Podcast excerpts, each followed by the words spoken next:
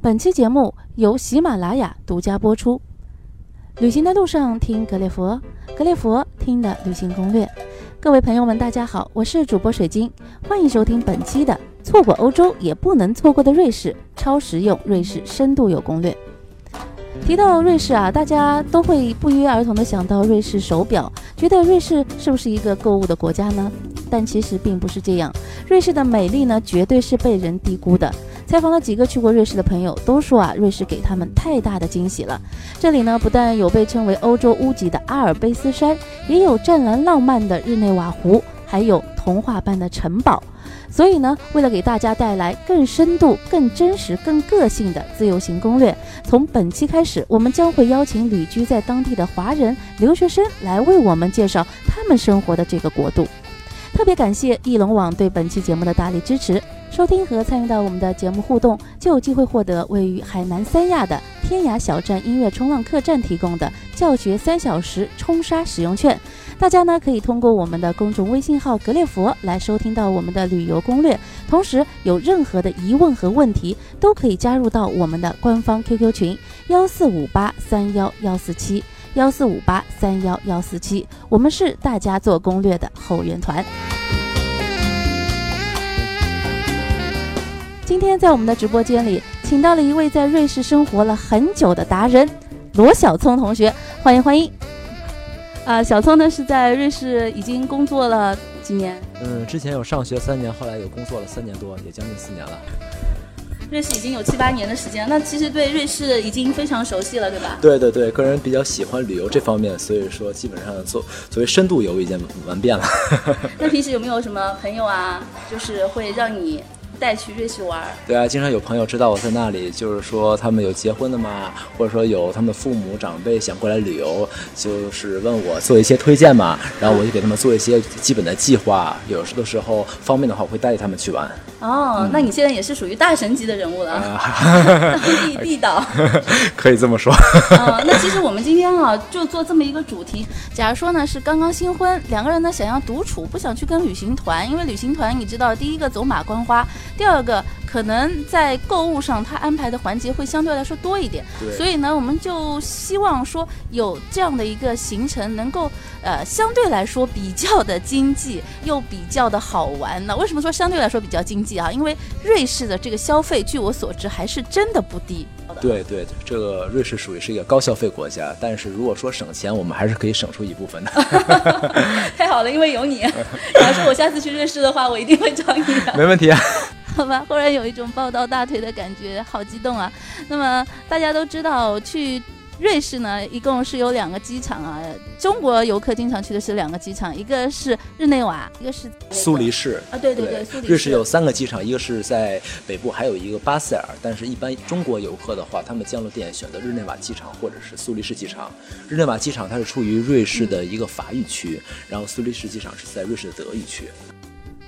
法语区和德语区的唯一区别呢，就是该地区的一个官方通用语言。比如说日内瓦，很多人都是讲法语的，所以呢，这边被称为法语区。在苏黎世，很多人都是讲德语的，所以呢，被称为德语区。那在这里，水晶就不仅有一个问题了哈，小聪，一个普通人去自由行到这个瑞士，他的语言会成为问题吗？是这样子，在瑞士呢来说呢，在法语区的话，这个英文的普及程度不是很大。嗯，但是在苏黎世德语区的话嗯，嗯，基本上他们的英文都是没有问题的。但是一般交通站、交通火车站，或者说其他一些呃工作人员来说，他们英文都是可以交流的。嗯，来瑞士旅游呢，还是需要懂一点点英文的哈。那么接下来我们回到今天的主题，如果说小聪你要安排十五天的自由行深度的瑞士游，你会推荐什么样的一个景点？十五天是吧？对对对对对，行，哪十五些天地，十五天的话可以差不多是两周。然后呢，虽然说呃大家不太喜欢跟旅游团来旅游，但是作为瑞士这么一个风景如画的一个国家，很它很多被旅游团有些做的有些。过了的那个景点，大家还是要值得去的，是必须去的。嗯所以说我们现在可以看一下这个地图啊。所以，所以说我们从法语区来看，作为一个联合国所在地日内瓦，这是我们假如说我们降落点，这是一个第一个出发点，然后我们可以顺着日内瓦湖走蒙特勒这个小镇也是很棒的。对，嗯，然后呢，蒙特勒旁边它有一个西庸城堡，嗯，这城堡是非常有名的一个风景点，就是有些旅旅行社都会去那边。对，都会去那边，包括你可以看到网上很多图片，也可以用它作为背景，很有名的这么一个城堡是必须要去的。然后呢，我们可以再继续走，我们可以直接到瑞士中部。中部的话，就是大家都有可能听过这个少女峰啊，因特拉肯。少女峰呃嗯真的非常有名。然后说那个少女峰的小火车坐上去以后，就可以看到那个非常美丽的一个山景。对，也可以看到冰川。啊当然，在因特因特拉肯现在很多表店，如果说有购物需求的那些新婚夫妇们，可以去那里买表。哦，对那就是那边的表店价格相对来说比较便宜一点，是吧？也不是说便宜，那边就来相对来说就是型号比较全。啊，型号比型号较表便宜对，你可以就是说，你不需要去其他那个城市去看表了。那里的话，就是说大家比较也比较多，你型号也可以调得过来。对，去那里嗯哦买这表样，对。就是说你如果对型号上有需求的话，你就可对以在这个地对方买。，嗯而且当地的话，每个表表店都配有中国人，所以说你全程购物是没有。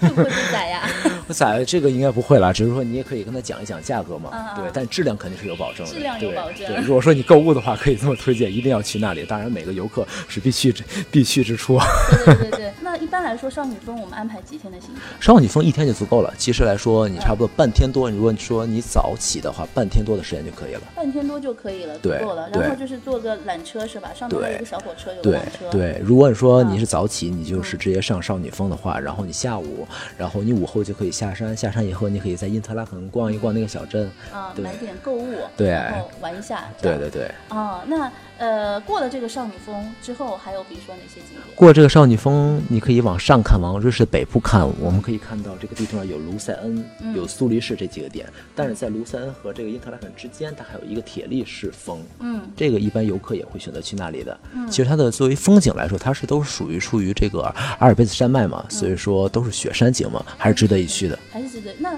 少女峰跟这个铁力士山，嗯他们有什么样的不一样呢？因为你也去 过，它的不一样的点就是作为它的它的名气所在嘛，名气 其实对，其实对于我来说，嗯我就是说，基本上它是阿尔卑斯山的很有很多的滑雪场嘛，我嗯经常去，所以说看多了雪山的话，是对我们来说都是一样的，都是美一样的嗯美景 嘛。对，如果说以一个游客或者以一个新婚的一个心态来说的话，这几个景点还都是可以单独去看去感受一下，对自己有不同的认知的。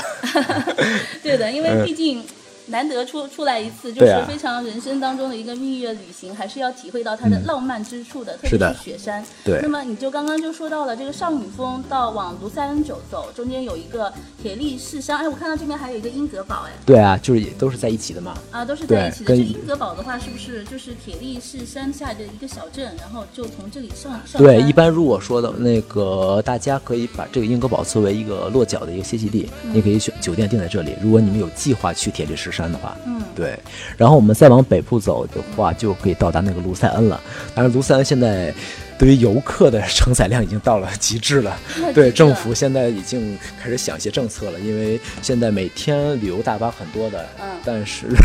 现在影响了当地交通了。哦现在，这影样响子，对因为中国人去太多了，对基本上都对，是 中国可以人说去是吧这。样子。对，到达那里就相当于到达一个中国城一样了，每一个商店都有中国人。哦，这样子。对，现在政府新的政策就是说，呃，旅游大巴一到一旦到达那里的话，马上走，等到游客游览完毕再过来接。对，哦，对，旅是游这样大子大巴马上走，对游客游览对完毕再过来接。那对其实庐山这个地方为什么这么多去？是因为因为它首本身先是有来说，地这方个政府他们把这个旅游发展的非常好嘛，嗯发展得非常比如好说。比如说，它这个每个商店他们都配备有中国嗯的那个服务员，嗯然后呢，它的表店也是很多的，也可以对，表店也是很多的。然后住也有住宿啊，住宿也很棒的，嗯对。然后它。旁边，它庐山湖上还有一个嗯是瑞吉山啊，较有瑞名吉的山被一个称雪山被称作为那个山中皇后嘛，而且它跟中国的峨眉山是有一个关系的。他们各自把山上的一个石头敲下来以后，嗯互作为互换的礼物，然后放在对方的山上。哦， 对这样是子，所以对在我们的峨眉山上也可以看到瑞吉山对的对一个石对对头是这样那的瑞吉山作为瑞士人，是不是都非常喜欢这个山？嗯，怎么说呢？对于瑞士人、当地人来说，他嗯每个山都是对他们都一样，因为他们他们的主要的目的是户外，他们夏天就是户外，冬天就是 滑 雪。冬天 对就是对滑，对于雪他们说来说，他们当然是希望去，就是说人人迹稍微少一些的呀，嗯对啊，就这样子。其实呢，我也是喜欢那些清静的路线，因为我一不买表，二不买包，呃，我只想看看风景，然后只想过过度假的那种生活。如果我去瑞士，我一定走一条清静的路线。呃，刚才呢，我们就说到这个瑞吉山，游览完了瑞吉山，我们接下来要到达的这个城市就是苏黎世。嗯，它可以说是一个非常繁忙的大都市，同时呢，也是一个购物天堂吧。嗯，对，它基本上国际的一些大牌子你都可以在这里找到。嗯，对，但是作为它那里也有一个湖啊，嗯你也可以苏黎苏世湖苏黎世湖，你也可以在有时间在这个呃在湖上坐个小船游一游，也挺好的。嗯，感觉对还不错，对但是对总体来说，但是是一个总体来说，它是一个大城市，是一个商业化的一个大城市。对，嗯就是说购物什么的，你去体会那个 是就是大城市的感觉是不错对的。对但是如果你要体验那种悠闲，对啊比较适合蜜月的那种，对如果你想两人世界，是的，还是这个城市就不太适合，不太适合，可可能但就是一作定为要转机对要路过的，一定 要路一定要路过的，对。那么我们继续来回到我们的旅游景点的一个呃话题上面，刚才就说到了一一条比较相对来说比较常规的线路，但是现在水晶有更私人的问题想要问小聪。假如说你的蜜月游，你会不会去刚才我们说过的少女峰、瑞吉山还有铁力士山呢？如果说啊，如果说嗯作为我嗯蜜月度假的话，嗯我我可能不太会选这三个山 峰，因为因为个人来说游客太多了哦，游客我会太去多一些其他的嗯其他的阿尔卑斯山，有很多山峰的，我嗯去去那里待一待。比如嗯说， 比如说啊啊，咱们这个地图是中文地图，它没有显示，我可以可以给你指出来，差不多是在挨近挨着蒙特勒这片这片区域。哦，挨近蒙蒙特勒这个对区域，对对这区域也有雪山吗？有雪山的呀，它都是阿尔卑斯山脉啊好。像，名字吗？嗯，有啊，有很多，比方说像山头叫做累藏山，垒垒丧山。对，但是我不知道这中文怎么翻译啊。 啊没没关系，你直对接说英文也可以。 对，那你为什么会选择这个山？因为这个山是这样子，以前我的学校就在这里，我对这个附近比较熟悉。嗯然后再其次的话，呃，相对来说那里的民风 比较淳朴一些，嗯 风比较淳对，朴游客也相对少一些的游。客少一些，游客少一些风的景也很，漂对。亮再其次，我也会往东走，现在我圣莫里斯这里我也会去到的，圣莫里斯，对，这里也它也是在那个阿尔卑斯山上，嗯，所以说这里来说滑雪啊也很棒的。因为这是一个滑雪圣 地，所以说你对这， 我懂的。 对，最后还是要对滑滑滑一对滑，雪。当然，如果我如果嗯作为我的蜜月行的话，如果说对方或者说对方的父母他没有去过这些地方，我肯定也会走一遍的。也会走一对遍，，因为这些些景点是必走的，我觉得嗯哦，因为它刚刚我们它说到嗯为什么著名呢？就是因为它的美，它很棒。对，在欧洲呢，景点还是比较的有信誉度的，并不是一些坑爹的景点冠上一些五星级的称号，它呢还是比较名副其实的。虽然说游客多，但是美景还是同样存在的。那刚才小聪就分享了他自己认为比较好玩的一些景点啊、接下来我想问一下小聪，你的同事瑞士的当地人，他们一般会去什么样的地方玩？当瑞士当地人来说，他们比较喜欢往瑞士东部有一些。东部大你可以看到这个著名的达沃斯达沃斯小镇嘛啊，可以看到达沃斯对，在东部这里就是在这个列支敦士登公国下面，你可以看到达沃斯。啊，达沃斯，达沃斯，啊对的对，在我，们对地图上有对。再往下走还有一个叫圣莫里斯，我刚刚提到的圣莫里斯，这圣莫个里斯这里被称作滑雪天堂。滑雪天堂 对，当然这条线上阿尔卑斯山脉线上都有很多的滑雪场啊。啊啊啊啊 对，呃，那我们再来看瑞士南部，南部好像也是一个比较好的地方，是一个富人区。嗯，瑞士的南方，这是意大利语区嘛，这边有几个著名的城市，比方说像卢卢加诺和迪加诺，还有一个叫贝林佐纳。这边来说的话，它的景色也是非常美的，也是有湖有山。嗯一般来说，瑞士的富人他们假期会来到这里度假，因为那这里价格相对来说比较高了，这里的酒店来说，酒店的选择不是很多，酒店就那么几家。然后呢，价格的话，如果是两个人度蜜月的话，也是可以接受的。也是可以对接受，但是它有些是真的是酒店就建在山上，哇，那是很贵的，哇嗯，那那个真的是应该是嗯景色应该是超美的，超级美，嗯如对如果，说而且是你很安静、很安详。你到达那里的话，你就会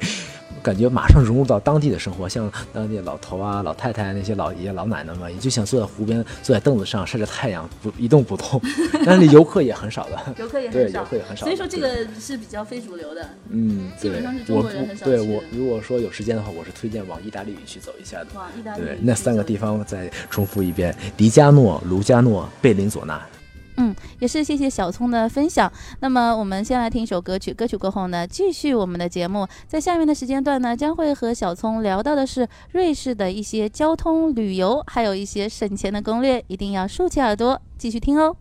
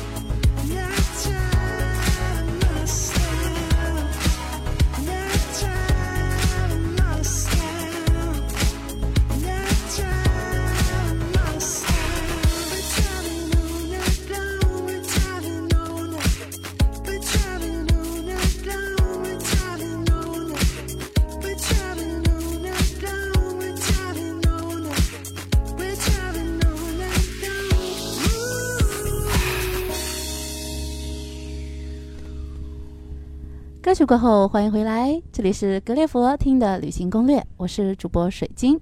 和我一起游世界。格列佛专注于最真实、最直接的旅行指导。今天在我们的节目当中呢，也是请到了瑞士的达人罗小聪啊， 罗小聪呢，刚才也和我们一起分享了瑞士应该去的一些旅行的目的地，包括主流的和非主流的。接下来呢，咱们就来讲一讲瑞士的交通了。哎，小聪，瑞士到底有哪几种交通方式可以利用呢？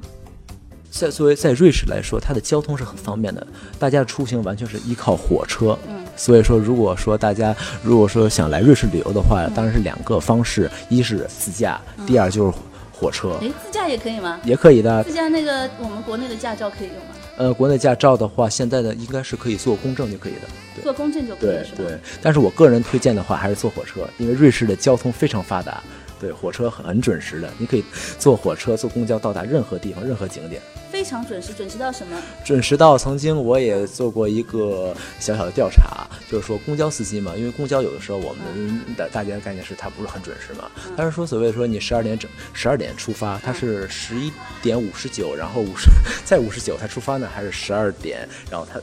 十二点零零五十九出发 我觉得你也挺对闲，然后所以所以说它就是真的是十二点零零五十九出发。就就是十一点五十九，然后零零到十二点那那个五十九分那一秒钟对走，对，哇， 那真的是超准时。对所以说我们在坐火车或者坐公交车的一个接驳的时候，不必要担心，比如说晚点啊，呃，对比如说什么列车迟到啊，这种现象对是比较不需要的，不需。基本上是没有要的，完全我们可以依照我们的计划来走。好比我们今天计划定的很详细，如果说我们时间安排的很紧凑的话，一天我们要去三四个地方的话，我们可以完全根据他们火车时间时刻表，嗯他们衔接时间来制定我们的计划。我们这我们就不用担心的。哦，那这样子我知道，瑞士有一个交通卡非常有名，瑞士通票。哎，对的，瑞士通票，瑞士通票就是大家是游客首选的一个旅游交通的一个票证、啊，那票他据。那他如果要买的话，他买的去哪里话买，他买的话一般是这样子，呃，你可以在网上订。现在因为中国有很多代理嘛，有很多代理你可以通过它订。呃，你也可以就是直接到达那里再去买。瑞士的各大火车站都有出售的。都有出售，都有是吧出售那的需要对护照给他，然后对，就是需需要你的护照。需要护照对对。那这个瑞士通票的话，呃，相因为我有了了解过哈，瑞士通票的话，比如说他坐船或者去一些博物馆，它都是有折扣的。是的，因为它每年的政策都在改嘛。嗯最新的政策我记得很多，有些博物馆的话是半价还是怎样，我但是我不太确定，这个需要大家再去网上自己再看一下。但是它现在瑞士通票它是嗯很很亲民的，也很方便的嘛。它是有一个是瑞士 Swiss Pass 和那个 Swiss Flexible Pass，、嗯它这两个的区别就是说，假如说我们买连续七天或连续十五天的一个票，第一个呢就是说我们必须要连续用，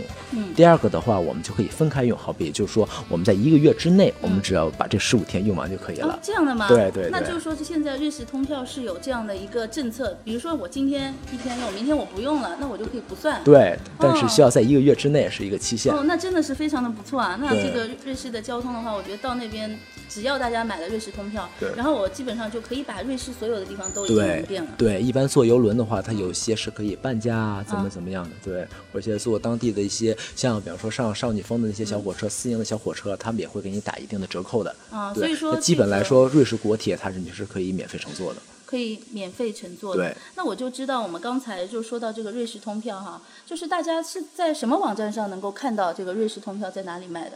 瑞士通票来说，你就是一般在网上直接搜索 Swiss Pass 就可以了。呃，Swiss Pass，然后对你就可以看到它的所有的对时对间表，然后包括他去的什么地方，然后那个博物馆什么东西是免费或者不免费的。哦，这些它是有一个，它会你通过代理商的话，它会嗯一般会给你一个手册的，里啊面会有详细的介绍的。嗯，会有一个对手对册。那我觉得还是代理商这里买吧， 比较方便一点。对对那如果去火车站买也可以，就也说可你以的英文啊这些都比较厉害，还是说它有中文？它是这样的，如果你买呃通票的话，它嗯会一般是有四种语言嘛，啊瑞士的法语、德语、意大利语，还有对游客的英文。啊，英对文，。如果你英文可以的话是没有问题的。哦对，嗯好的，好的，好的。那其实我觉得，你上次不是说到你有，你当时是用的一个青年卡。青年卡的话，就是说，如果说我们游客可以去办，比嗯如说二十八岁以下的现在是不可以的，现因为在以不以前也是不会，因为它是只是对于当地有居留卡的人嘛。啊有对居留不卡是的人不是对于对不是对于这个游客的。啊，并不对是对游客，但是它现在瑞士的旅游这种票据的话，它出的花样比较复杂的，嗯也有很多新的，我们可以回来在网上再做一下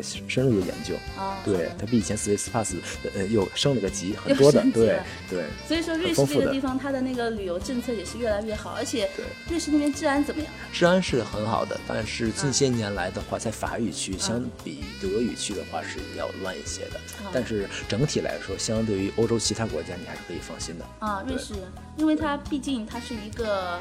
呃中立国嘛，嗯对吧？然后它瑞士本身就比较富、哦嗯，所以说瑞士消费也比较高， 因为我有做调查，吃顿饭是不是很贵对，吃顿饭是很贵的。如果说你个人吃的话，如果说是想稍微吃的舒服的话，啊？一百多瑞郎是差不多是要花的。一百多瑞郎相当于人民币现在现在的汇率可以按六点五来算吧，六点五，就是对一顿饭是六百多对，。六七百块钱。那里对面那里面包含什么呢？ 因为包含呃头盘，然后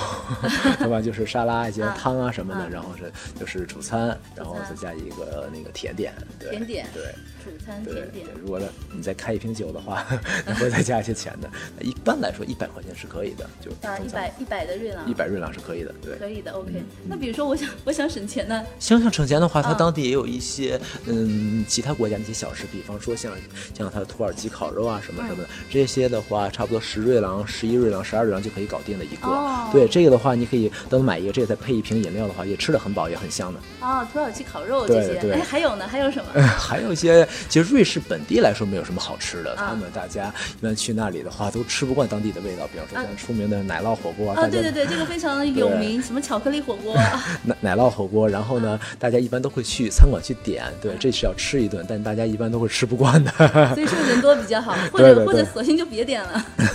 那吃还是要尝一下啊，还是要尝一下对，但是肯定吃不惯，要是我我就不点 了， 我去吃土因这耳而其异烤。肉，对对对，肉比较我是很我是很喜欢吃那个东西的，除此之外还有什么样的菜？是 因为越那南菜有吗？越南菜也有啊，越南菜呃是很清新的一个菜系，嗯因为。这个国家很富有嘛，所以也吸引了其他国家的各个 来过来开餐馆嘛，所以说你可以尝到很多国家不同的菜系的，对嗯对，所以说我们去瑞士的话，不一定一定要去吃瑞士本地的东西，因为是可能不符合我们的口味，对还不如去去吃土耳其啊、越南啊对啊这些菜，它又能保证新鲜。在欧洲的话，对食品的这个要求也是对非常它食品严格的卫生安全它是质量比较高的，它管理的，对，嗯比如说那种新鲜的蔬蔬菜和肉这些，它都会有监控，对吧？对对对，是这样的，对。然后在瑞士的那些菜单上，它可以看到你的肉的产地是哪里。对，因为当地人对这个肉的产地是比较苛刻的。比如说当地人 苛刻到什么程苛度？刻，比如比如说我住的那里的话，他苛刻到有些人说，哦，你这个肉是瑞士产的，还是说你在法国来的？他说嗯法国肉他们一般不会选择，哦对，而且他们只吃新鲜的，只是鲜肉，冻的一般来说不会选择的。啊，一定对吃鲜肉，对绝对不吃冻肉。对对对， 那真的要求挺高的对，非常的高，我觉 得。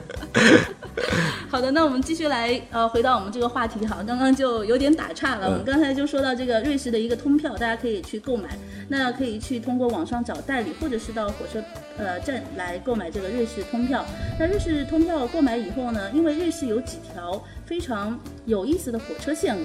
哎，吗是的，对，瑞士有火车线路，像以前它比较有名的黄金列车，嗯对黄金列车，这个对，还有它是冰川列车，嗯还有一个叫做伯尼纳列车，我记得好像是伯尼纳嘛，应该是这嗯么翻译的，伯尼纳列车。 而且现在这个伯尼纳列车，它现在又分开出了一个新的支线，它嗯可以从它从瑞士的东部直接穿，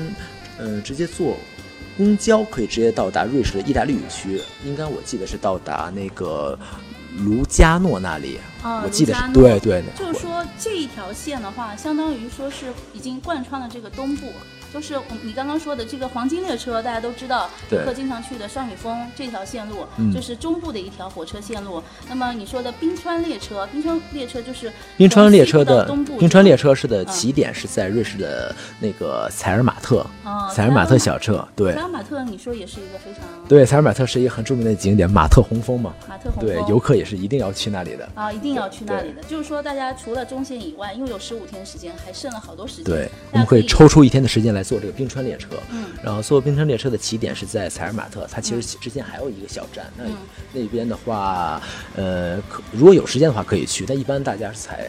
是在采尔马特为起始点，他们坐车一般会坐，我记得是七八个小时吧，嗯七八小时会到达瑞士东部圣莫里茨。嗯，对，圣莫里茨，一般来说，如果不太累的话，是选择在圣莫里茨居住。啊对记住，转天的话，如果想再体验一下伯尼纳列车的话，也可以从那里再坐伯尼纳列伯尼纳列车。哦、那这条线我觉得可以这么安排啊，比如对说你到了苏黎世，呃，到了苏黎世以后呢，你可以从呃瑞士的北部，然后往东部这个地方走，因为苏黎世离那个因为瑞，因为它啊伯尼纳列车，它是的嗯线路是这里，是从这里是到往也是往上走，你可当然也可以从北部往下走。但我对记得好像是从库尔这里，从达沃，它会经过达沃斯这样走。啊达沃斯，因为达沃斯大家也知道世界经济论坛的所在地嘛，也是很著名的，所以说伯尼纳列车大家可以选择一下。如果说大家夏天出行的话，嗯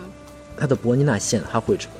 在瑞士的东部到嗯意大利语区这里有一条公交线路，它嗯也很美的，也很美的，也很 美的，对嗯。但是它冬天不会开的，那里很危险。那里很危对险，对就是会开这个列对车，有线一个分线，有一个分线，对，啊有一有个个分分线，线一个会公交开线路，对。哎，那其实我觉得，就是说，如果就要看大家订机票了。如果说你订的机票都是从日内瓦走、日内瓦飞的话，那其实环游就是环线游，我觉得也是很方便的。比如说，我们可以取舍到掉苏黎世，苏黎世我不去，咱们就到瑞吉山，然后瑞吉山，然后往这这个列士敦士列岛支敦士登啊，对对对，和圣莫里茨这样的一条线，然后再从。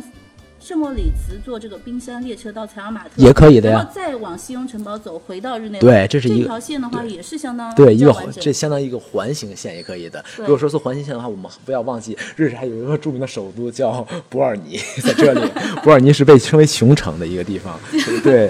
对，为也为什么你会对这个比较推荐呢？呃，因为它是首都嘛。好比啊 对，北京，因为它对是，但是伯尔尼来说，这个城的话，它还是保留着很好的一个，嗯，古城的一个一古个城对一个风格，对一个风格。对，还是值得去的。对，提到古城，我还可以说，在苏黎世旁边嘛，嗯它有一个叫做呃施泰恩的一个小镇，嗯，是施的泰恩施泰施泰恩的一个小镇，嗯这里是以中世纪小镇为而闻名，它保中世纪小镇对它保存的比较完好，而且它有一个湿壁画，